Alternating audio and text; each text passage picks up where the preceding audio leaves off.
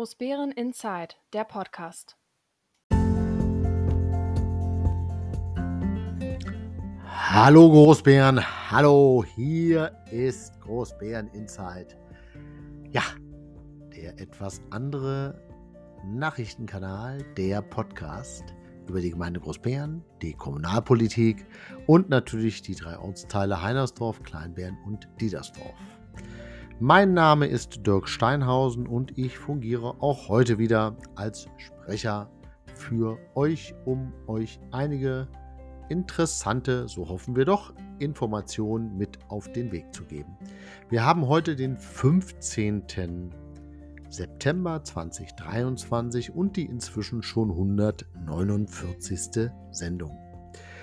Politisch war die Woche überschaubar. Wir hatten zwei Ausschüsse. Wir hatten am Vorwochenende, also am letzten Wochenende, ja den Gedenktag Opfer des Faschismus, die Gedenkveranstaltung, wo dann auch die mögliche französische Partnergemeinde mit dabei war und eben die beiden Ausschüsse. Und ansonsten gab es natürlich auch noch viel Informationen drumherum. Einiges Schönes, einiges Spannendes, etwas Skurriles oder natürlich auch manches Trauriges, was einen dann eher betroffen macht. Wir haben auch Feedback bekommen und daraus haben wir dann auch wieder ein bisschen etwas gemacht. Wir bedanken uns in jedem Fall fürs Feedback. Jede Idee, jeder Vorschlag ist gern genommen. In der letzten Woche haben wir ja so ein bisschen über die Möglichkeit eines Behindertenbeirats gesprochen. Das ist jetzt durchaus, ich bin, wir sind angesprochen worden von verschiedenen Seiten, die sagen, das können sie sich durchaus gut vorstellen. Wie gesagt, das eine ist, was man sich vorstellen kann. Das andere ist, was ist äh, machbar, weil wie bei allen ehrenamtlichen Aufgaben, man braucht dann Menschen, die da mit Liebe und Herz dran gehen und versuchen, da ein bisschen was ja, zu machen, zu erreichen und unseren, unseren gemeinsamen Wohnort, Heimatort dann auch weiterzuentwickeln und nach vorn zu bringen. Und jetzt wünschen wir euch erstmal viel Spaß beim Zuhören. Wenn versucht wird, jemanden den schwarzen Peter zuzuschieben. In der letzten Sendung haben wir von Großbeeren Insight über das Interessenbekundungsverfahren berichtet, was für die D R K-Kita kommen wird. Und interessanterweise ist in der Woche Folgendes passiert, dass die Verwaltung dem, dem, ja, dem Podcast vorgeworfen hat, man würde hier Ängste schüren und Dinge verbreiten, die ja entgegen irgendwelchen Absprachen gelaufen sind. Dazu muss man vielleicht mal die Fakten klar machen. Der Bürgermeister und seine Stellvertreterin haben verkündet, dass der D R K, das Deutsche Rote Kreuz, den Trägervertrag mit der Gemeinde zum, ja, zum Betrieb der Kindertagesstätte Löwenzahn gekündigt hat. Das wurde einfach so ohne erklärende Worte mitgeteilt. Das hat durchaus für Irritationen gesorgt bei Eltern, Mitarbeitern, aber natürlich auch bei ähm, der Politik, die schon sagte, okay, vielleicht kriegen wir ja noch einen Grund. Dann hat man die betreffenden äh, Mitarbeiter des D R Ks eingeladen, die diese Kündigung ausgesprochen haben. Und dort wurde dann ein bisschen was ja, erläutert, warum dem so ist. Und es war da schon klar, dass wenn eine Kündigung passiert, dass man dann in jedem Fall ein Interessenbekundungsverfahren machen muss. Und genau das wurde in dem Podcast berichtet. Nicht mehr, aber auch nicht weniger. Jetzt versucht man für die Inkompetenz der Verbreitung von schlechten Nachrichten andere Leute verantwortlich zu machen. Das ist schon spannend, weil das geht so sicherlich nicht. Der Zweck eines Interessenbekundungsverfahrens besteht darin, dass der öffentliche Auftraggeber sich einen Marktüberblick verschafft, hinsichtlich einer wirtschaftlichen Erbringung der zu erledigten Aufgabe. Und das tut er, indem er normalerweise ja Ausschreibung tätigt. Hier macht er es, um eben zu sagen, wir haben hier eine Aufgabe und dieses, es gibt ein festes Verfahren um zur Aufgabenerledigung, an denen sich Interessenten, die das können und die das wollen, eben dann auch ähm, vorstellen können. Und genau darum ging es. Das ist ein Interessenbekundungsverfahren. So ist zumindest die reine Definition. Die ist übrigens auch in der Bundeshaushaltsordnung verankert. Deswegen ist der Begriff eben ja, äh, durchaus auch im Sprachgebrauch drin. Äh, worum geht's? Es ist eine Verwaltungsvorschrift, die eben Wettbewerbsrecht, wettbewerbsrechtliche Grundsätze beachten soll. Ja, es soll eben nicht so sein, dass irgendjemand etwas zugeschoben wird, sondern es muss von der öffentlichen Auftrag, vom öffentlichen Auftraggeber, von der öffentlichen Auftraggeberin ganz klar gesagt werden, das wollen wir haben. Dann gibt es eben Zuschlagskriterien und dann guckt man sich an, wer kann im Sinne der Gemeinde das am besten machen. Was heißt das? Was heißt das für Eltern? Eine Kündigung eines Verfahrens, eine Kündigung eines Trägervereins, äh, eines Trägervertrages bedeutet erstmal, äh, ja, solange wie die Kündigungszeit läuft, keine Veränderung im Betrieb. Es ist so, dass Kindertagesstätten, die Gebäude und alles, was drin drumherum ist, äh, der Gemeinde gehört und eben der Träger sich um das Personal und um das pädagogische Konzept zum größten Teil kümmert. Das heißt, für Eltern wird bis zum einunddreißigsten zwölften zweitausendvierundzwanzig sich nichts ändern. Das D R K ist der Ansprechpartner, können ihre Kinder dahin bringen, die Kinder werden dann betreut von Erzieherinnen und Erziehern, die beim D R K angeschlossen sind.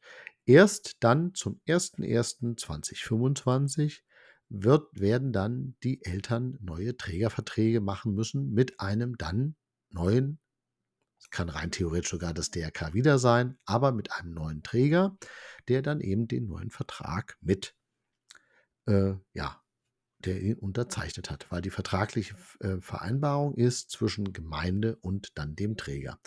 Für die Mitarbeiter bedeutet das, sie haben Arbeitsverträge beim D R K und ähm, das entzieht sich dann natürlich auch der Kenntnis, was da genau dann im Hintergrund passiert. Fakt ist natürlich, bis zum einunddreißigsten zwölften zweitausendvierundzwanzig wird das D R K die Leistung erbringen müssen.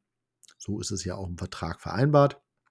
Und dann wird man sehen, ob ein neuer Träger gegebenenfalls das Personal mit übernimmt oder den Mitarbeitern Angebote macht oder das D R K sagt, ich habe eine neue Kita für dich und der neue Träger sich neues Personal suchen muss. Das alles ist möglich, aber es ist ja noch ein bisschen ein weiter Weg dahin und dann weiß man es auch.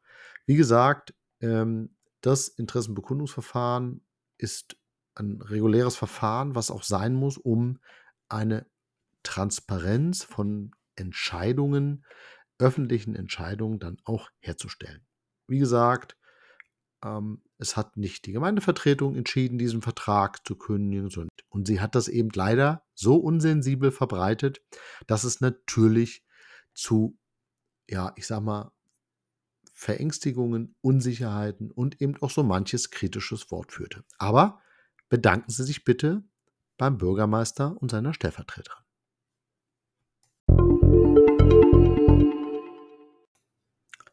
Und es gab in dieser Woche einen Hauptausschuss. Der Hauptausschuss ist ja ein beschlussfähiger Ausschuss, hat im Wesentlichen äh, mehrere Punkte gehabt. Wir haben jetzt ja in diesem Jahr, glaube ich, schon die ganze Zeit das Thema Sicherheit immer mit bei. Und ähm, die Polizei war da und hat so ein bisschen erzählt, wie das Siegesfest gelaufen ist, dass man insgesamt zufrieden war, hat aber auch durchaus kundgetan, dass ähm, man einige Fälle von äh, Taschendiebstahl hatte, ähm, die wohl am Siegesfest verstärkt aufgetreten sind. Ähm, gut, das bedingt natürlich auch große Menschenansammlungen, zieht eben auch sowas an. Ähm, das wird sich wahrscheinlich auch nicht verhindern lassen. Danach ging es um die sogenannte Neufassung der Feuerwehrentschädigungssatzung. Da gab es noch ein bisschen hin und her, weil ähm, die äh, Unterlagen dann erst als Tischvorlage da waren, was dann immer ein bisschen schwierig ist, sich da einzulesen.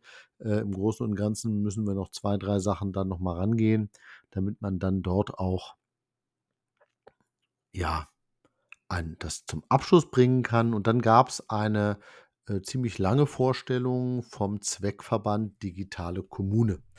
Ein Zweckverband ist ein Zusammenschluss von Gemeinden zur Erfüllung einer gemeinsamen Aufgabe. Wir kennen das bereits. Der, die Müllentsorgung zum Beispiel ist ein Zweckverband. Die Wasserversorger sind Zweckverbände. Das heißt, das sind alles Organisationen, die nicht gewinnorientiert arbeiten, sondern eben die plus minus null arbeiten und ihre Leistungen eben ähm, ja so anbieten, dass wenn sie zu viel Gewinn machen, dann müssen sie ihre Preise senken, machen sie zu wenig, müssen sie ein bisschen erhöhen. Das ist ein Wesensmerkmal von Zweckverbänden. Und dann ging es um die digitale Kommune, weil eben die Belastungen, die grundsätzlich für äh, Vaterstaat, ja ich sage mal, besteht, nämlich alles, was so das Thema ähm, Äh, äh, digitale Entwicklung, E-Government ist so ein Schlagwort, was man auch immer häufiger hört. Äh, da muss man sich dann natürlich überlegen, wie geht man damit um. Äh, neben Datensicherheit, dann auch der Datentransfer, aber natürlich auch viele weitere Dinge, die einfach ähm, die moderne Technik mit sich bringt, in der man sich dann stellen muss, ob man das jetzt mag oder nicht, spielt keine Rolle. Ähm, Das Ziel haben wir ja schon in einigen Bereichen. Da gibt es dann eben auch Fälle, wo dann, ähm, ich sage mal, ähm, man ein Fahrzeug abmelden kann online, man kann äh, per Mail mit der Verwaltung schreiben et cetera. Also ähm, das E-Government-Gesetz, damit die ja, Kommunen sich dort stärker einbinden, haben wir ja. Und das bedeutet erstmal, dass die öffentliche Hand, also alle Verwaltungen natürlich erstmal Geld in die Hand nehmen müssen. Und nämlich viel Geld, um ihre eigene Infrastruktur äh, so zu bilden, dass sie die zusätzlichen Daten gut verarbeiten kann, aber natürlich auch mit einer Schnelligkeit und mit einer Datensicherheit auch funktioniert.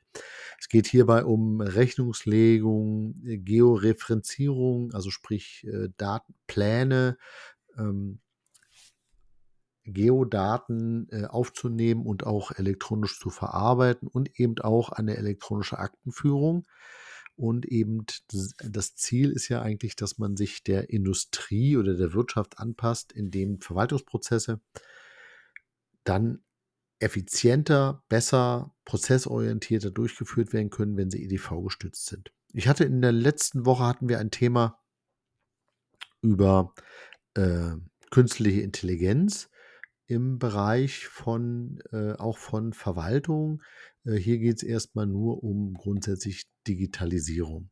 Und es gibt den Zweckverband Digitale Kommune. Da sind jetzt gerade knapp neunzig Brandenburger Kommunen schon mit drin.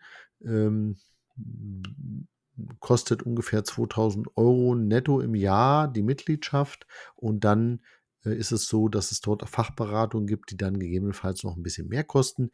Ähm, man hat sich jetzt dazu entschieden zu sagen, gut, wir machen das erstmal. Also der Hauptausschuss hat da ein positives Votum abgegeben.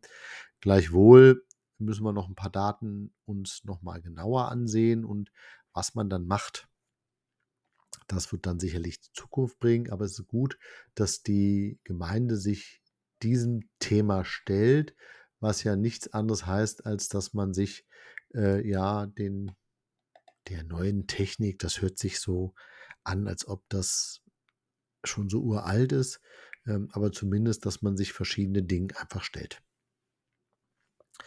Ähm, dann gab es äh, eine, eine kurze Information zum Aufstellungsbeschluss zur ersten Änderung der Stellplatzsatzung.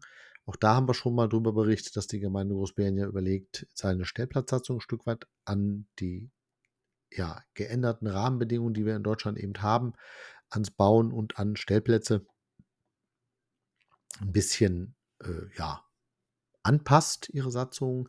Dann ging es um eine Beschaffung von dreizehn Solarleuchten, die auf dem Fußweg zwischen Güterverkehrszentrum und Birkenhain wahrscheinlich aufgestellt werden, und zwei Solarpollern, die eben in Kleinbeeren aufgestellt werden. Und dann ging es um die grundsätzliche Frage Online-Teilnahme an Sitzungen. Das ist jetzt nicht zu verwechseln mit dem Streamen von Sitzungen, so wie es andere Kommunen schon machen.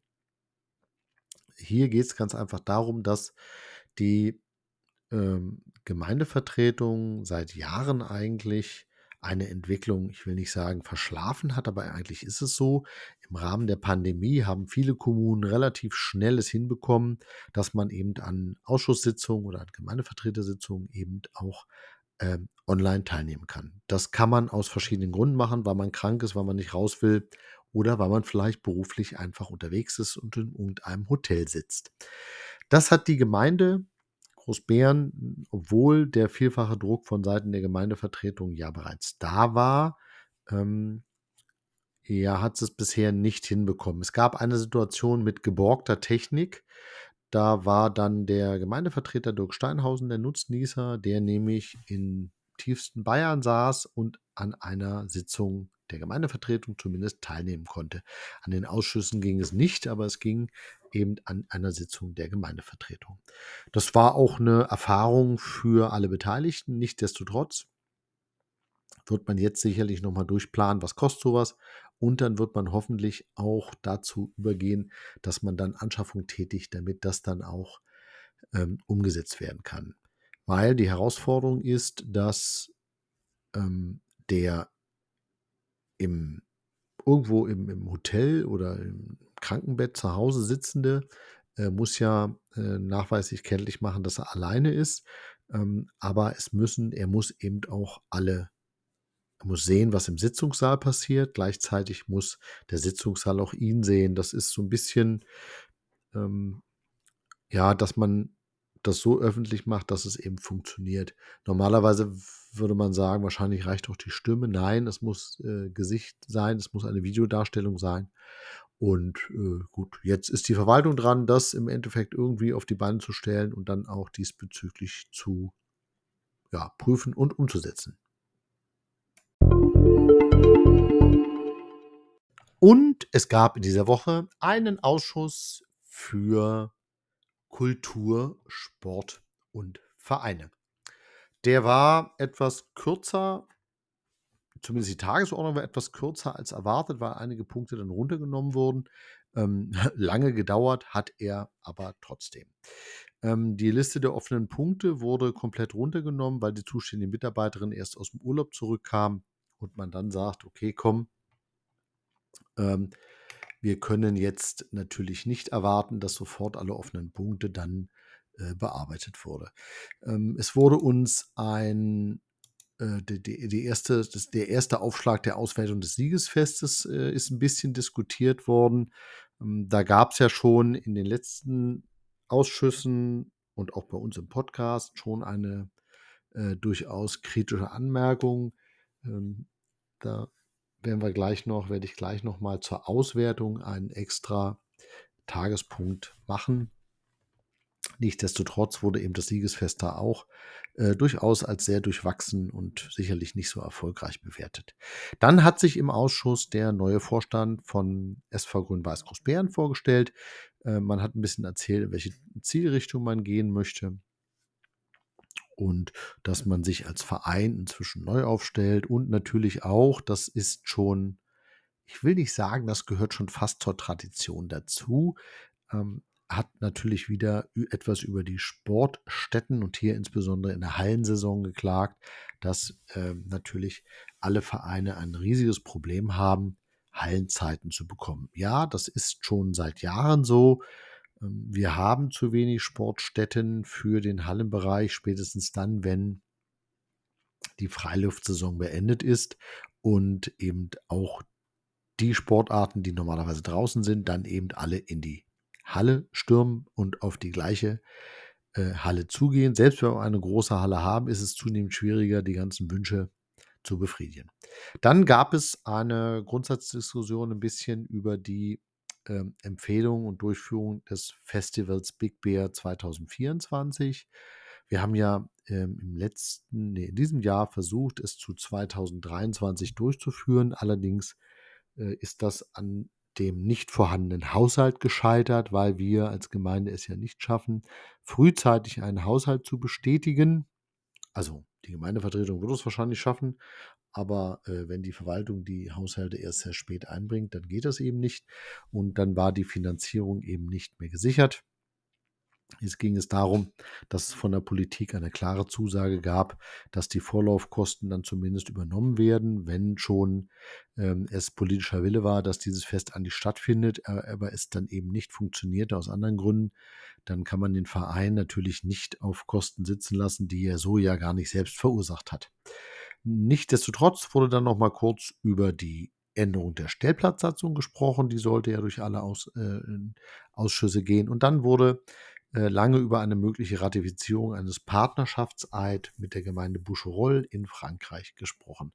Hier gab es die Herausforderung, das kann man so sicherlich sagen, dass ähm, zwar der Partnerschaftseid eine grundlegende ja, Zusammenarbeit zweier äh, Gemeinden, ähm, eine in Deutschland, eine in Frankreich, sicherlich darstellt, aber es muss einen Vertrag geben. Und wir haben ein bisschen im politischen Raum wurde bereits diskutiert darüber, wie was so ein Vertrag, wie ein Vertrag aussehen könnte. Und dann stellt sich natürlich sofort die Frage nach den Inhalten. Und die große Befürchtung, die bei einigen gewählten Gemeindevertretern durchaus aufkam, war, dass die bestehende Partnerschaft, die wir mit der polnischen Gemeinde Lewin Kłodzki haben, dass die darunter irgendwie leiden könnte, beziehungsweise muss man auch sagen, dass natürlich eine Partnerschaft letztlich auch immer von den handelnden Personen lebt. Ein Bürgermeisterwechsel führte zum Beispiel mal so, dass die Partnerschaft mit Lewin Kłodzki äh, fast zum Erliegen kam, dann ein erneuter Bürgermeisterwechsel führte dann wieder dazu, dass sie wieder auflebte. Ähm, eine Partnerschaft ist immer nur so gut, wie sie gelebt wird und wir haben dann eine Diskussion geführt, die ein bisschen in mehreren Ebenen war, weil das eine ist eben das Emotionale, eine Partnerschaft und welche Möglichkeiten man da hat. Das andere sind eigentlich, welche Ziele haben wir, was bedeutet das für uns, wer macht das, was kostet das. Ne, diese Fragen müssen alle erst geklärt werden, bevor man dann sicherlich den nächsten Schritt gehen kann.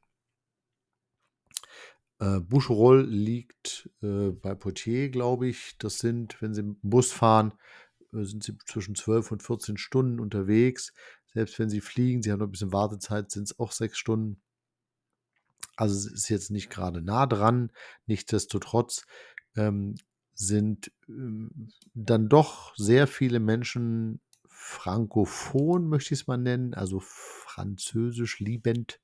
So würde man es wahrscheinlich übersetzen oder dem eher zugetan. Und äh, damit sollte es eigentlich aus der Zivilgesellschaft auch ausreichend Menschen geben, die sich vielleicht da auch stärker engagieren wollen. Ähm, man hat jetzt schon so ein bisschen äh, erste Kontakte aufgenommen. Ähm, der Partnerschaftseid ist auch deswegen äh, in der Diskussion, weil die äh, eine französische Delegation zum ähm, da Opfer des Faschismus da waren.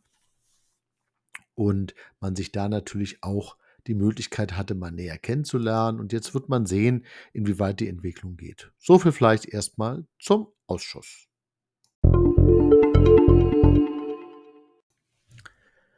Umfragen, Ergebnisse sind immer ein zweischneidiges Schwert.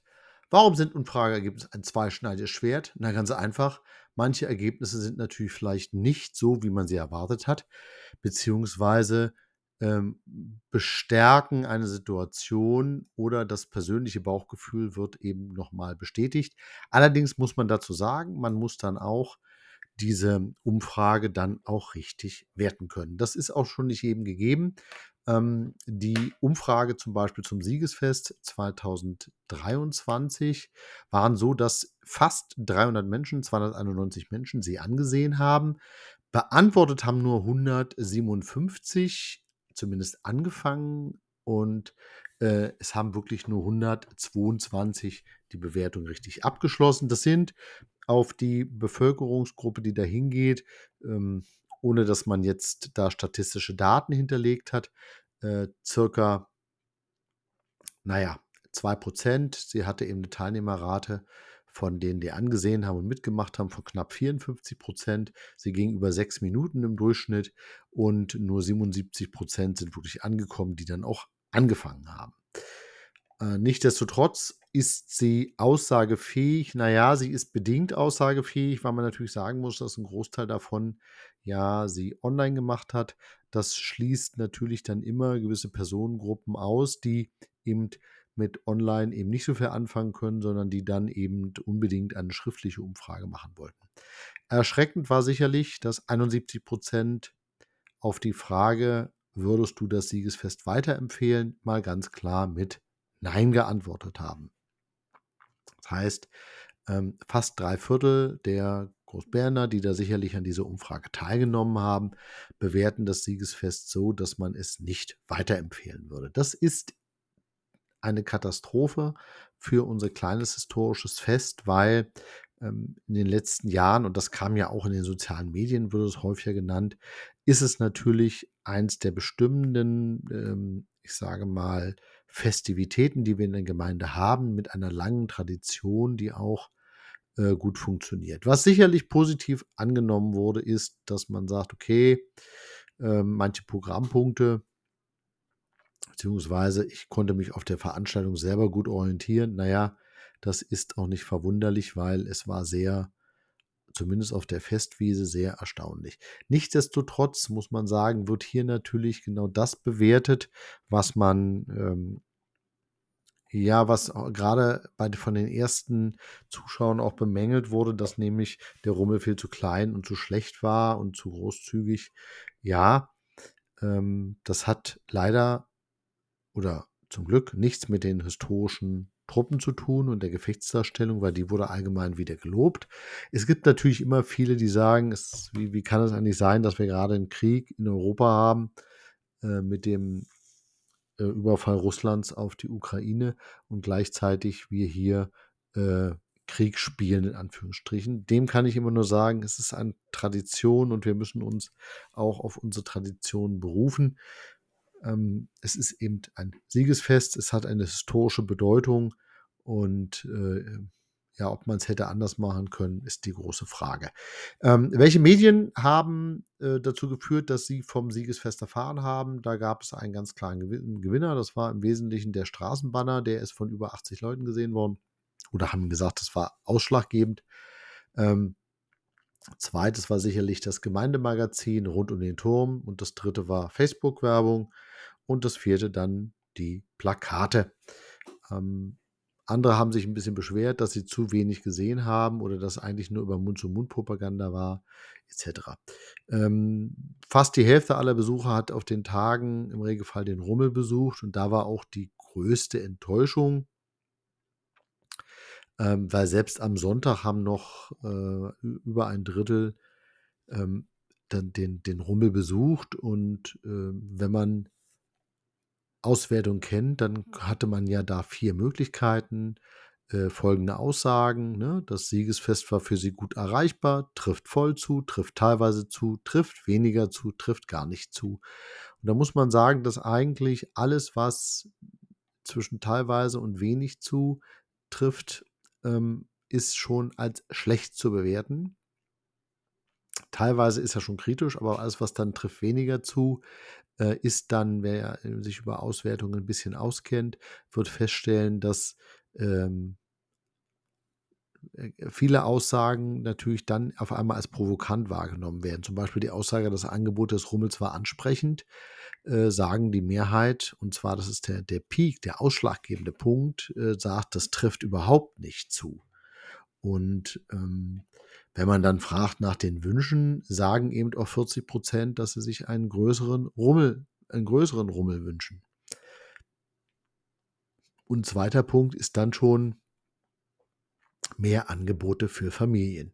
Wenn man dann die Textantworten fragt, weil das ist ja eigentlich entscheidend, ähm, viele Punkte werden ja nur angekreuzt, aber Ähm, es wurde eben häufig gesagt, mehr Angebote für Jugendliche, niedrigere Preise, es sollte sich in der Dorfmitte abspielen, mehr kulinarische Auswahl, die Vereine sollten mit eingebunden werden, der Weinhändler vom letzten Jahr sollte wieder dabei sein. Also es wurde schon ähm, ganz klar gesagt, es gab keinen behindertengerechten Zugang. Was häufig bemängelt wurde, war natürlich überhaupt der Platz, die Qualität des Platzes, weil das obliegt ja der Gemeinde selber, ähm, dass nicht gemäht wurde, dass das Gras so hoch stand, dass es für Menschen, die vielleicht nicht so gut zu Fuß sind, Kinderwagen, ähm, äh, Rollstühle, Rollator, dass das natürlich dann schwierig ist, damit dann zu den Festivitäten zu kommen. Insgesamt ähm, hat man natürlich auch gerade unser, neben dem Veranstalter, der das Ja, Siegesfest vielleicht nicht verstanden hat, was es bedeutet, auch unserer Verwaltung eine gehörige Mitschuld gegeben, weil wenn so viele Menschen über den Rummel laufen, dann muss doch denen vorher schon auffallen, dass natürlich da vielleicht auch gemäht werden sollte. Und das ist etwas, was die Gemeinde hätte durchaus mit geringem Aufwand sicherlich auch tun können. Insgesamt Ähm, war das, wie gesagt, das Fest eher wurde negativ gesehen. Es sind fast vier Seiten ähm, direkt, wo die Menschen etwas geschrieben haben und unzufrieden waren mit der Art. Ähm, man hört dann Sachen, ja, traurig, da geht da keiner hin, schade drum. Ähm, das Fest war sehr dürftig. Also das sind ja noch die positiveren Formulierungen. Andere haben ja im öffentlichen Raum viel härtere Formulierungen gefunden. Man muss sicherlich sagen, was kann man tun, um, um im nächsten Jahr es besser zu machen. Da waren jetzt zwar zwei, drei Angebote, aber so richtig, dass man sagt, das, äh, das wäre es jetzt. Ähm, es war eben erstaunlich, weil mir ist nicht klar, was Vorwerk, die Staubsauger angeboten haben, oder äh, Haus und Heim, die Markisen anbieten, auf einem Rummel des Siegesfestes zu tun haben. Es war eben auch angesetzt, dass angeblich ein Riesenrad da sein sollte und ein Autoscooter. Beides war nicht da. Also die Anzahl der Großgeräte war, ähm, der, der Großschausteller, äh, der, die da sein sollten, waren wohl auch nicht da. Der Parkplatz wurde gelobt, dass man ihn gut fand. Gut, okay, es waren auch nicht so viele Menschen da, dass man da hätte dran vorbeifahren können. Ähm, ja, nichtsdestotrotz ähm, gab es ein paar Kritikpunkte. Ein Kritikpunkt, den die Diedersdorfer zum Beispiel hatten, war, dass man ähm, immer wieder den gleichen Fehler macht die letzten Jahre, dass man in Diedersdorf das U S K Classics, was mehrere tausend Menschen anzieht, und in Großbeeren das Siegesfest zeitgleich macht.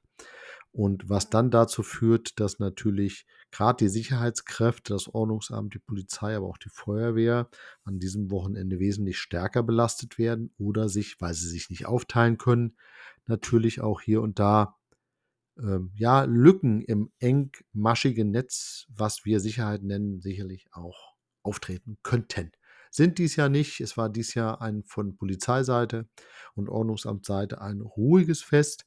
Ähm, nichtsdestotrotz haben wir dann auch Glück gehabt, weil natürlich kann das auch mal anders laufen.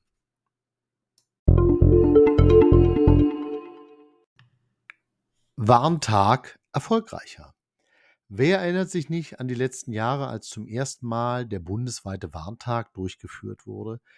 Und wir feststellen mussten, ja, nee, so wirklich hat das mit dem Warnen, zumindest über die Sirenen, nicht funktioniert. Das Bundesland Brandenburg, die gesamte Bundesrepublik Deutschland, natürlich auch der Landkreis Teltow-Fläming und auch wir in der Gemeinde Großbeeren hatten jetzt die letzten Jahre durchaus die Pflichtaufgabe, eben für den Landes- und Katastrophenschutzfall äh, unsere eigenen ja, unsere Warnung und Entwarnung der Bevölkerung aufzurüsten, zu verbessern, damit dies dann auch funktioniert. In Teltow-Fläming im gesamten Landkreis gibt es hundertdreiundfünfzig Sirenen. Allerdings können davon nur fünfundneunzig äh, Sirenen das Signal Warnen und Entwarnen der Bevölkerung wiedergeben. Der Warntag insgesamt hat äh, von meinem Verständnis her oder von unserem Verständnis her besser funktioniert als in den äh, im, im letzten Jahr. Die äh, meisten Sirenen sind inzwischen ja mit Akkus ausgerüstet, also können auch bei Stromausfall funktionieren. Aber was äh, in diesem Jahr sehr gut geklappt hat, zumindest ist das mein Eindruck, ist der Mobilfunkdienst Cell Broadcast. Das heißt, jedes, was in der Nähe befindliche Handy ist, das ähm, dann sofort eine Warnmeldung rauskam. Es gibt dann natürlich noch die, äh, die Apps, die manche Handys drauf haben, Katwarn oder äh, Nina. Äh, bei mir hat beides angeschlagen. So gesehen ist die gesamte, ja, empfand ich die Bevölkerung eigentlich gut informiert. Ich war in Großbeeren, ich habe die Sirene gehört. Ähm, wenn man natürlich jetzt immer mal eine Notsituation, ich sage mal, konstruiert, dass man vielleicht im Keller ist und das Handy da auch nicht bei hat, dann wird man natürlich nicht gewarnt. Ähm, der Warnton, also die Warnung bei Gefahr, das ist dieser einminütige auf- und abschwellende Heulton, sowie dann die Entwarnung, das ist dieser einminütige durchgehende Heulton, ist eben um zwischen elf und elf Uhr fünfundvierzig sind die am Donnerstag, den vierzehnten neunten passiert. Es hat besser geklappt, das Bundesamt für Bevölkerungsschutz und Katastrophenhilfe, das den Alarm, den Testprobealarm ja ausgelöst hat, hat auch schon mitgeteilt, dass man in einigen Regionen durchaus Fortschritte erkennt. Sicherlich, wie immer im Katastrophenfall, wird es dann, ist es dann doch anders als vielleicht geplant. Nichtsdestotrotz muss man natürlich dazu sagen, es ist besser als im Vorjahr, und wenn es jetzt noch weiter funktioniert, dann können wir sicherlich alle zufrieden sein. Hoffen wir, dass das immer nur Tests bleibt, dass wir nie in die Möglichkeit kommen, die Verlegenheit kommen, dass das wirklich aufgrund einer ja, Großgefahren, Katastrophenlage wirklich mal genutzt werden musste. Also war der Warntag durchaus als Erfolg in unserer Gemeinde zu werten.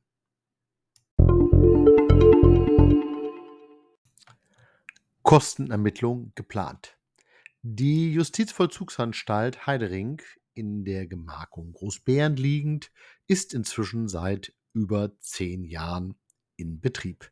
Sie gehört dem Land Berlin, und die Kosten für den Betrieb der Anstalt trägt natürlich das Land, aber da sich die Anstalt im Land Brandenburg befindet, ist es natürlich auch so, dass auch beim Land Brandenburg Kosten anfallen. anfallen. Ähm, die Kosten, wie gesagt, trägt zwar das Land Berlin von den inneren Abläufen, aber wenn außerhalb Straftaten passieren, ähm, dann ist das Land Brandenburg dafür zuständig. Selbst für Straftaten, die innerhalb der J V A ähm, passieren, muss auch das Land Brandenburg eigene Kapazitäten einsetzen, weil es ja in Deutschland das sogenannte Tatortprinzip gibt. Das heißt, dann ermittelt immer die zuständige Staatsanwaltschaft, die sitzt bei uns in Potsdam, und es werden dann die Verfahren in den Amtsgerichten Zossen oder beim Landgericht in Potsdam durchgeführt. Das heißt, man braucht dann immer Gerichtsverhandlungen bei uns im Landkreis oder eben in der Landeshauptstadt Potsdam, und man braucht natürlich Verteidiger, Dolmetscher, Zeugen, Sachverständige. Also dadurch werden Kosten ermittelt. Selbst die Gemeinde Großbeeren hat durch die ähm, J V A Heidering natürlich auch eine Mehrbelastung.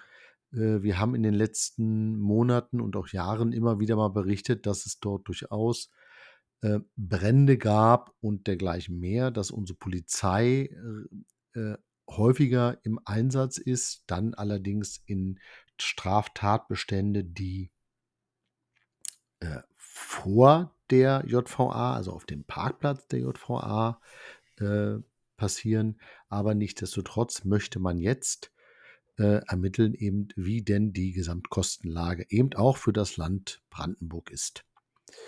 Äh, laut der Berliner Senatsverwaltung für Justiz haben in der Justizvollzugsanstalt ähm, Strafgefangene insgesamt äh, sind dort äh, zweihundertzweiundzwanzig Anzeigen erstattet. Die Zahl ist zwar in den letzten Jahren ein bisschen gesunken, also im Jahr zweiundzwanzig waren es nur noch knapp hundertsechzig. Allerdings äh, jede Tat ähm, verursacht eben auch je nach Schwere des Delikts auch unterschiedliche ja, Kosten. Im großen Teil handelt es sich um Verstöße gegen das Betäubungsmittelgesetz, Körperverletzung, Widerstand oder tätlicher Angriff auf Vollstreckungsbeamten. Äh, zurzeit sitzen in der J V A, ähm, zumindest ist das die vor einigen Tagen genannte Zahl, fünfhundertelf Gefangene. Insgesamt kommen dort, können bis zu sechshundertsiebenundvierzig Insassen in der J V A Heidering untergebracht werden. Ähm, bei den ähm, Maßnahmen, die innerhalb der Anstalt stattfinden, weil Baumaßnahmen da sind zurzeit, können diese fünfhundertsiebenundvierzig nicht erreicht werden. Wir sind zurzeit bei fünfhundertfünfundsiebzig Insassen, die maximal möglich sind. Und auch mal, um die Mitarbeiter auch mal näher zu beleuchten, es sind zweihundert, über zweihundertsechzig Dienststellen dort vor Ort. Davon sind knapp acht Prozent nicht besetzt. Also auch die Berliner Justiz, die Bezirksbeamte, klagen natürlich auch darüber, dass sie ihre Personalstellen nicht ausreichend oder nicht in der Menge, wie man es gerne hätte, besetzen könnte. Jetzt wird man sehen, das Land Brandenburg wird dann sicherlich in eine Diskussion mit dem Land Berlin gehen, wenn dann die Kosten ermittelt sind, was diese Zusatzkosten für das Land Brandenburg ausmachen. Wir als Gemeinde, wie gesagt, haben vor allem mehr Feuerwehreinsätze und ähm, das ist schon, da wird das im Regelfall durch unsere ehrenamtlichen Feuerwehrkameraden abgeleistet wird, ist das natürlich auch eine Zusatzbelastung, die man uns damals als die J V A in, am Heidering ja, beschlossen, Strich genehmigt gebaut und dann in Betrieb gegangen ist, wurde uns immer gesagt, dass keine zusätzliche Belastung für die Gemeinde auf sie zukommt. Auch für die Polizei wurde das gesagt. Wir erleben jetzt, zehn Jahre später, kann man in der Rückschau sicherlich sagen, doch, natürlich ist da eine Mehrbelastung da. Die Frage ist eben äh, zu Zeiten, wenn, ich sage mal, man eine Mehrbelastung noch verkraften konnte, ist das alles nicht das Thema. Aber ähm, die Personalstellen, äh, die Personalnot, auch bei unseren gesamten Sicherheitsorganen, dazu zählt dann die Feuerwehr sicherlich auch, ist nach wie vor ist zunehmend problematisch. Jeder Einsatz bindet eben Zeit und dann auch Personal.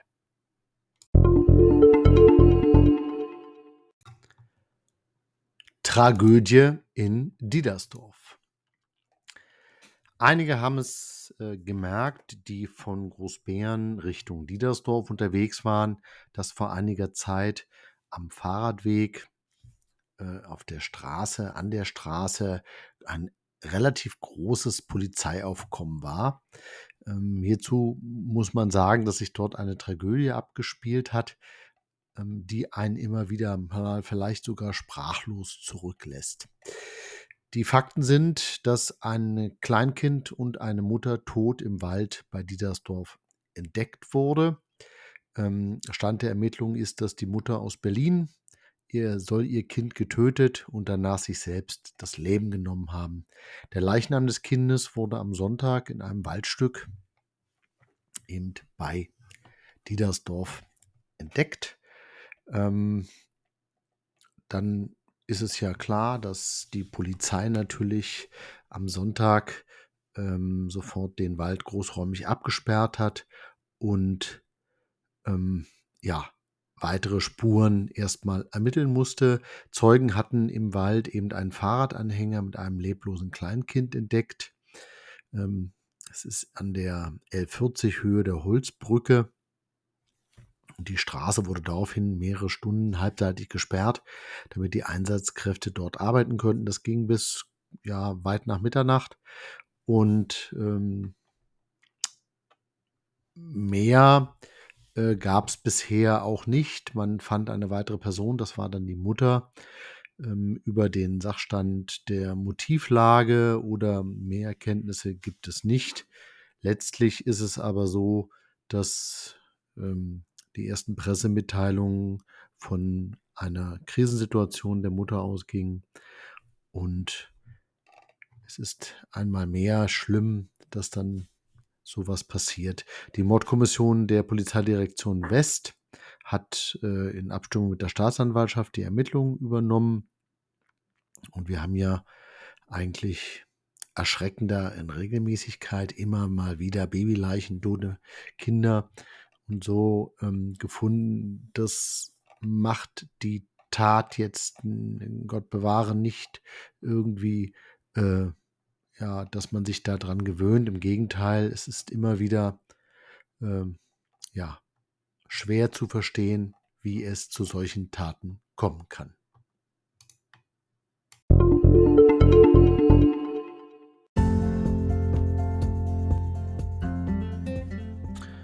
So, auch diese Sendung endet.